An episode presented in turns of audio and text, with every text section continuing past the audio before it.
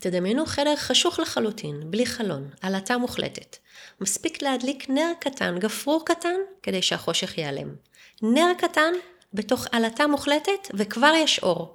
ותחשבו על ההפך, תדמיינו חדר עם מלא אורות, שכל פעם מכבים אור אחד. אולי יש שם קצת עמום, אולי לא יהיה אור בהיר וחזק, ועם זאת עדיין יהיה שם אור. כי רק האור יכול לגרש את החושך. זאת אומרת, כשאנחנו מאפשרים לרגשות של פחד, שנאה, חרדה להשתלט עלינו, אנחנו מצטרפים אל החושך, ואז החושך ניצח. לעומת זאת, כשאנחנו מצליחים להרגיש אהבה, שמחה, אופטימיות, אנחנו מדליקים את האור, וכאמור, מספיק אור אחד קטן כדי לגרש את החושך. אז האם אתם בוחרים להצטרף אל החושך ולחזק אותו, או האם אתם בוחרים להצטרף אל האור ולחזק אותו? רוחניות ותכלס, באמת, זה נשמע כמו דבר והיפוכו. אז זהו, שלא. ברוכים הבאים לרוחניות בתכלס, הפודקאסט שמחבר את הרוח לחומר. שמי ענבל פייפל ואני מאסטר בשיטת Theta Healing וחוקרת את עולמות הרוח למעלה מ-15 שנים. מה שהכי הייתי רוצה עבורכם זה שבזכות הפודקאסט הזה תבינו למה הכי כדאי לכם ללמוד להיות מחוברים לעולמות הרוח ואיך זה בתכלס יכול לעזור לכם לשנות את מציאות חייכם לטובה. כי מבחינתי, להיות רוחנית זה הכי תכלס שיש. בכל פרק אביא סיפורים מעוררי השראה על אנשים שעושים דרך בעולמות הרוח ומשלבים אותם בעולמות החומר, כדי שתבינו איך בזכות החיבור הגבוה הזה ניתן לשחרר מחיינו סבל ומצוקה ולחיות טוב יותר בכל המובנים. כל אחד יכול לעשות את זה, בכל גיל, בכל מצב, בכל שלב. שנתחיל? שלום וברוכים הבאים לעוד פרק של רוחניות בתכלס. זה פרק ראשון שאני מעלה מאז שהתחילה מלחמת חרבות ברזל. עשיתי הרבה לייבים לתמיכה בזום ובפייסבוק, וגם טיפלתי בהילוך גבוה, וסוף סוף אני מתפנה גם להקליט פרק לפודקאסט שלי.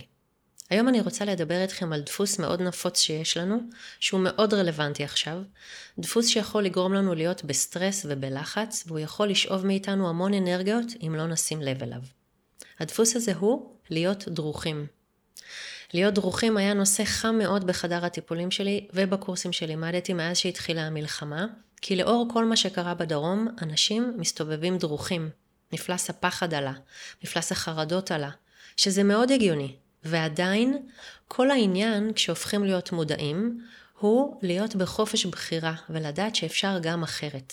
ועל זה אני רוצה לדבר בפרק הזה. ואני רוצה קודם כל להתחיל בלהסביר על תודעה קולקטיבית. תודעה קולקטיבית היא אמונה, סטיגמה, מחשבה, דעה, שהרבה אנשים מאמינים בה ומדברים עליה, ויכול להיות שגם מספרים עליה בדיחות. ואז היא הופכת להיות כביכול האמת הידועה, גם אם היא רק חצי בדיחה. אמירות כמו למשל רומני גנב, או תימני קמצן, או אמירות על זה שאימהות יהודיות תמיד יודעות לעשות נקיפות מצפון, וכל מיני דברים כאלה, ככל שיותר אנשים מדברים על זה, חושבים על זה, מאמינים בזה, מתבדחים על זה, הם יוצרים מסה של אנשים שחיה את זה. וזה הופך להיות תודעה קולקטיבית. וחשוב לי שתדעו שלתודעה קולקטיבית יש כוח מאוד חזק, ואפשר להיות מושפעים ממנה ברמה לא מודעת בכלל. זאת אומרת, גם אם מישהו באופן אישי לא חושב שכל הרומנים הם גנבים, עדיין זה יכול להיות אצלו על אש קטנה ברמה לא מודעת, מעצם זה שזה נמצא בתודעה הקולקטיבית. ולמה אני מספרת לכם את כל זה? כי מאז שהתחילה המלחמה, יש במדינה שלנו תודעה קולקטיבית מאוד חזקה של פחד, אימה, חוסר אונים, שהתווספו אליהם אחר כך גם כעס, שנאה, נקמה, וגם כיהודים יש לנו תודעה קולקטיבית שהולכת איתנו מזה אלפי שנים של מיעוט נרדף, של עומדים עלינו לכלותנו. תחשבו שכמעט כל חג יהודי הוא ניצחון של זה שלא הצליחו להרוג אותנו. וכל מה שקרה כאן במדינה שלנו, מדינת היהודים, עם העם הכי חזק במזרח התיכון, רק הגביר עוד יותר את התודעה הקולקטיבית שלנו כיהודים של מיעוט נרדף. הרבה מהתלמידים שלי והמטופלים שלי פנו אליי בשבועות האחרונים עם חרדות קיומיות שהם לא הכירו. כי התודעה הקולקטיבית שלנו כיהודים של מיעוט נרדף, ביחד עם התודעה הקולקטיבית שלנו פה במדינה מאז פרוץ המלחמה, עם כל הסיפורים והסרטונים שרצו בכל מקום, כל אלו ביחד הוציאו את כל השדים מכל הארונות. ושוב, זה מאוד הגיוני לאור כל מה שקרה, וגם אנחנו מדינה כזאת קטנה, והאסון שקרה לנו היה בקנה מידה כל כך גדול, שזה הגיע ממש לכל בית. אין מישהו שלא מכיר מישהו ש... ועדיין, מה שאני רוצה להגיד לכם הוא שאפשר אחרת. כי ברגע שאנחנו מודעים לזה שיש כזה דבר כמו תודעה קולקטיבית, אנחנו יכולים לבחור מתוך מקום של בחירה חופשית להתנתק מזה. ואנחנו גם יכולים להבין שלהיות בחרדות זה לא באמת עוזר לאף אחד, וגם זה ממש מוריד אותנו למטה מכל הבחינות. אז בואו תבינו איך אפשר אחרת. זה מה שאני רוצה לדבר עליו בפרק הזה. זה מה שעשיתי בכל הלייבים שעשיתי מאז פרוץ המלחמה, ובכל יום שבו לימדתי קורס. הסברתי לאנשים והראיתי לאנשים שאפשר אחרת. ורבים באמת אמרו לי אחר כך שהם הרגישו הקלה, אולי לראשונה, מאז שהכל התחיל. ב Theta Healing למשל אנחנו עושים ניתוק של כבלים אנרגטיים, וזה מה שעוזר לנו להשתחרר מהתודעה הקולקטיבית ומהאנרגיות שהיא משדרת לכולם. אני אעשה את זה בסוף הפרק הזה גם לכם, אז שווה להיות פה איתי עד הסוף. אני רוצה להסביר עכשיו על דריכות ובמה אפשר להחליף אותה. כשאנחנו דרוכים, אנחנו מתוחים, כל הגוף מכווץ. אני רק מדברת על זה עכשיו, אני מרגישה קיבוץ. הרבה פעמים זה מלווה בדפיקות לב מועצות, בנשימה רדודה ושטוחה. כי כשאנחנו מכווצים ומתוחים, אנחנו לא מצליחים לנשום נשימות עמוקות. וכל הדברים האלה בעצם גורמים לכל מערכות הגוף שלנו לעבוד על טורבו. זה בעצם להיות בכוננות שיא. זה לחכות למכה הבאה שהולכת לנחות אלינו מכל כיוון אפשרי כל הזמן. וזה כביכול להיות מוכנים לקראתה. ואני אומרת, רק כביכול, לא באמת. אתם תכף תבינו למה. זה סטרס מאוד גדול. זאת תחושה שאנחנו בסכנת חיים ומוות כל הזמן. וזה זללן אנרגיות רציני. תוסיפו לזה את העובדה שהרבה אנשים במצב הזה גם לא מצליחים לישון טוב בלילה. וזה מסביר למה הם עייפים, עצבניים, חסרי סבלנות, קופצים מכל דבר קטן.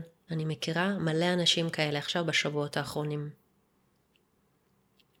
הגוף שלנו מסוגל להיות במצב כזה של חרדה, דריכות, מתיחות לזמן מועט, ברגעי חירום בלבד.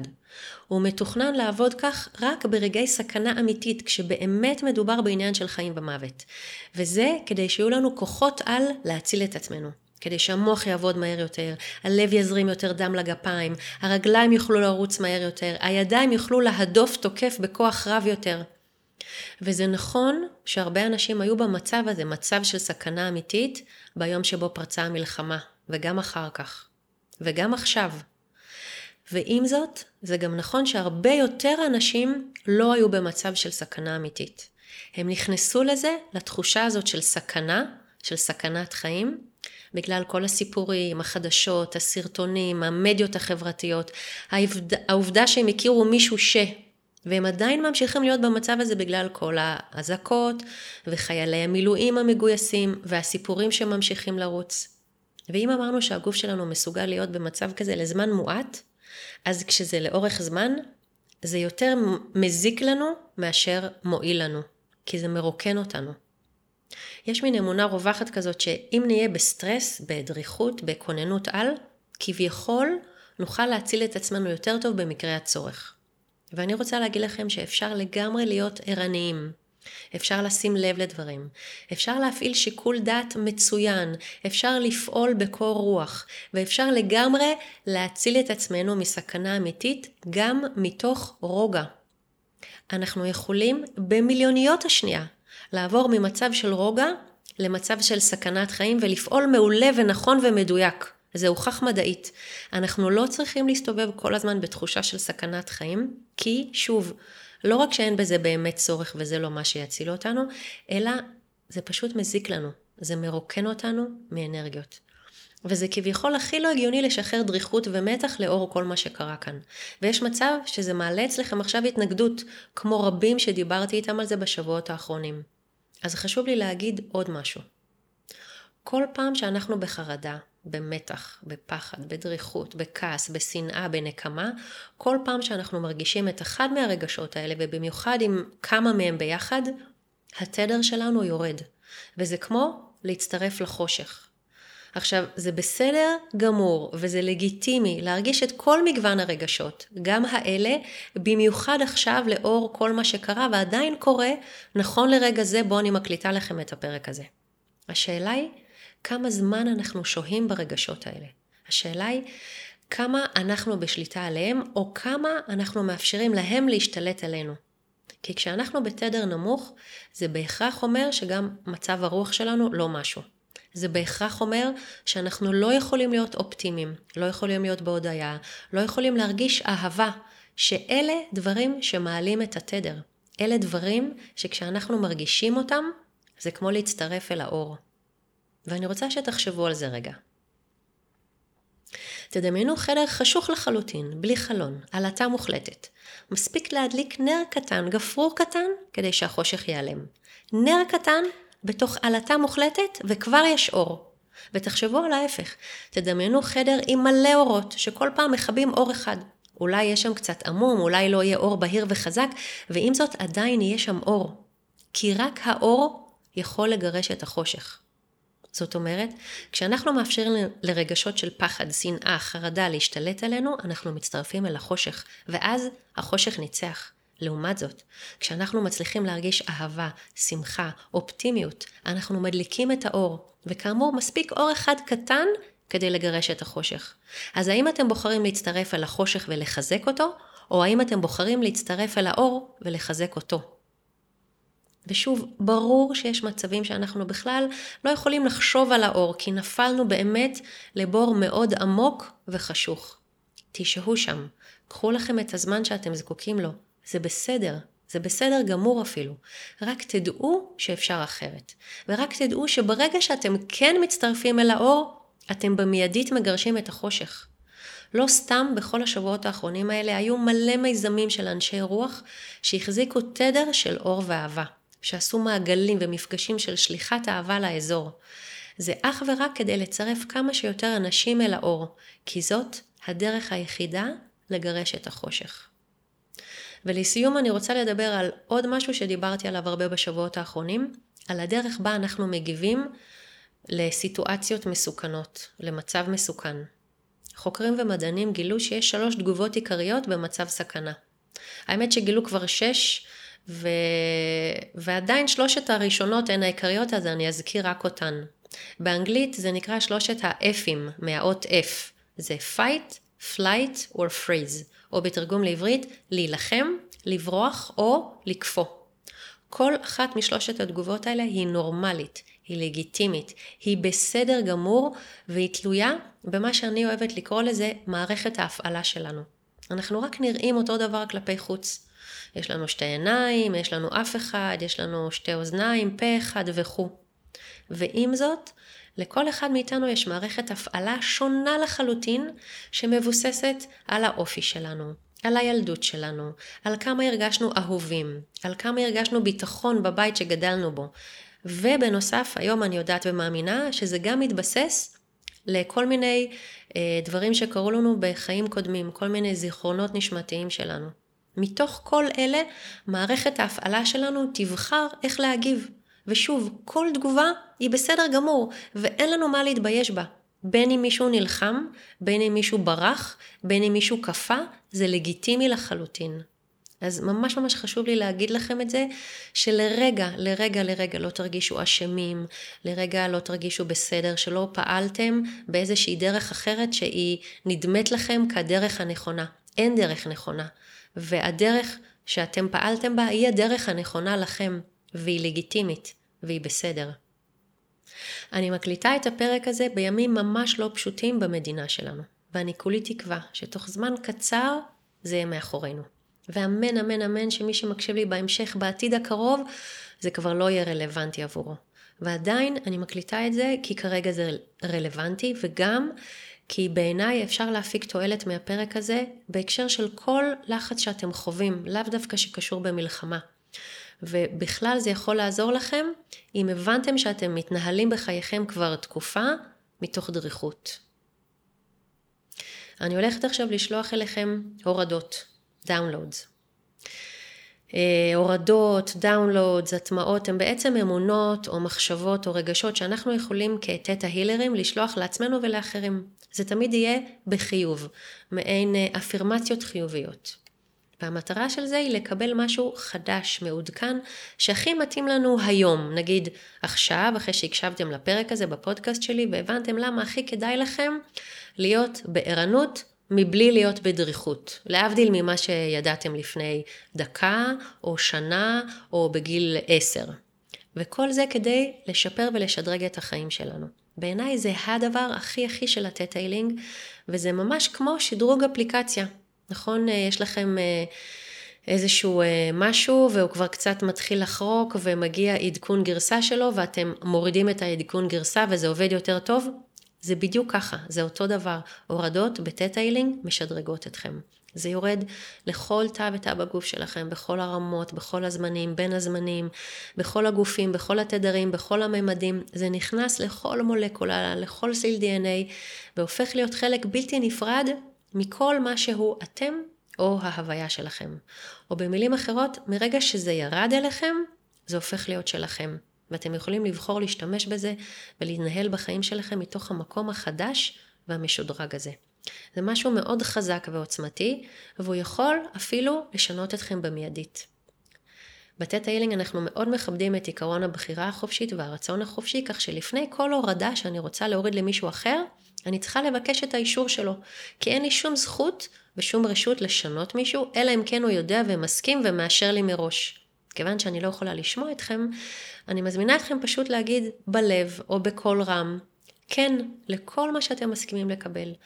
וממש אפשר גם לדמיין איך זה יורד אליכם, איך זה מתקבל אצלכם, איך זה נכנס לכל תא ותא בגוף שלכם, והופך להיות חלק ממי שאתם החדשים המשודרגים.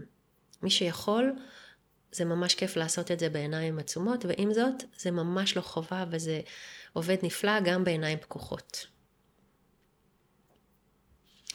האם אפשר להוריד אליכם את ההגדרה והפרספקטיבה הגבוהה ביותר של הבריאה לגבי ערנות, לגבי שיקול דעת, לגבי להיות בתשומת לב למצב הקיים, לגבי רוגע, לגבי שלווה, לגבי שקט נפשי.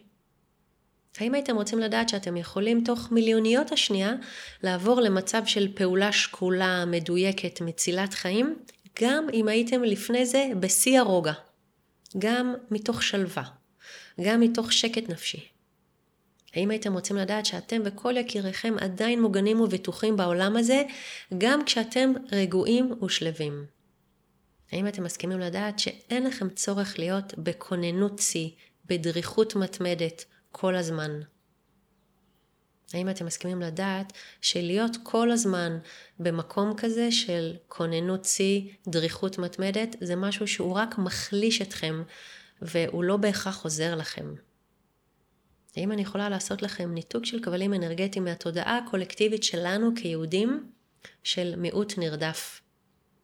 שאתם יכולים לבחור לחיות ולהתנהל בעולם במנותק מזה, ושאתם עדיין יודעים שאתם יהודים ואתם עדיין מרגישים יהודים, ושאתם יכולים להתחבר אה, לזה שאנחנו למשל העם הנבחר או עם הספר, במקום זה שאנחנו מיעוט נרדף.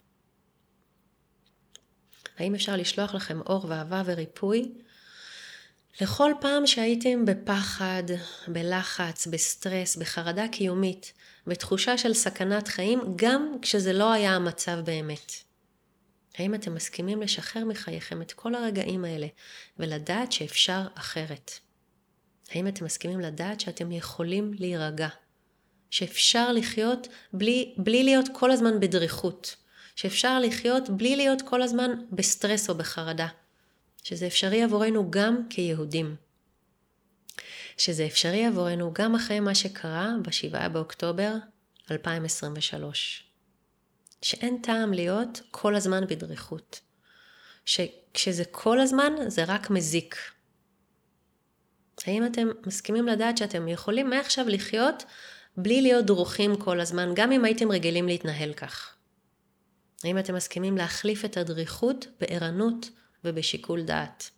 בידיעה שאתם שמים לב לדברים גם מתוך מצב של רוגע. האם אתם מסכימים לחזק את האור במקום להצטרף לחושך? האם אני יכולה לשלוח לכם אור ואהבה וריפוי לכל פעם שהרגשתם אשמים על איך שפעלתם החל מהשבעה באוקטובר, במיוחד בהשוואה לכל מיני סיפורי גבורה למיניהם? האם אתם מסכימים לקבל את זה שאיך שפעלתם זה בסדר, זה לגיטימי, זה מדויק לכם. האם אתם מסכימים לדעת שאתם עדיין אנשים טובים, עדיין אנשים מדהימים, בכל דרך שבה פעלתם? האם אני יכולה להוריד אליכם את הידיעה של מה זה אומר ואיך זה מרגיש, כל הדברים האלה ש, שהורדתי לכם עכשיו, ושזה אפשרי עבורכם, שזה בטוח עבורכם, שיש לכם את יכולת הבחירה החופשית מתוך רצון חופשי לבחור בכך בכל פעם מחדש, שאתם יודעים מה זה אומר ואיך זה מרגיש שזה כבר כך, שאתם יודעים מה זה אומר ואיך זה מרגיש לחיות את חייכם יום יום, רגע רגע, בידיעה שזה כבר כך. אני מאחלת לכם המשך יום טוב עם בשורות טובות, ושהוא יהיה בתשומת לב למחשבה ולידיעה שאתם יכולים לשחרר דריכות תמידית, לשחרר לחץ וסטרס תמידיים, ועדיין לדעת שאתם מוגנים ובטוחים, אתם וכל יקיריכם. ובהפנמה של כמה זה כדאי לכם וכמה זה הכי בתכלס, יכול לשנות לטובה את חייכם בכל המובנים. תודה שהייתם איתי עד כאן, להתראות בפרק הבא. עד כאן הפרק הזה של רוחניות בתכלס, הפודקאסט שמחבר את הרוח לחומר. אם אהבתם וקיבלתם ערך מהפרק, אני מזמינה אתכם לדרג את הפודקאסט הזה ממש כאן, באפליקציה שאתם מקשיבים לה. וגם, אם אתם מכירים חבר או חברה שזה יכול לעניין אותם, תשלחו להם את הפרק ותעזרו לי להגשים את החזון שלי, להנגיש את התכלס של עולמות הרוח לכמה שיותר אנשים בארץ ובעולם. בפרקים הבאים נמשיך להבין איך החיבור לעולמות הרוח והעבודה עם ידע גבוה יכולים הכי בתכלס לעזור לנו לשפר ולשדרג את מציאות חיינו כאן ועכשיו. ואחרון חביב, אשמח ממש לקבל מכם תגובות לגבי איך היה לכם ומה עוד הייתם רוצים לשמוע בפרקים הבאים. אני כאן בשבילכם. תודה ולהתראות בפרק הבא.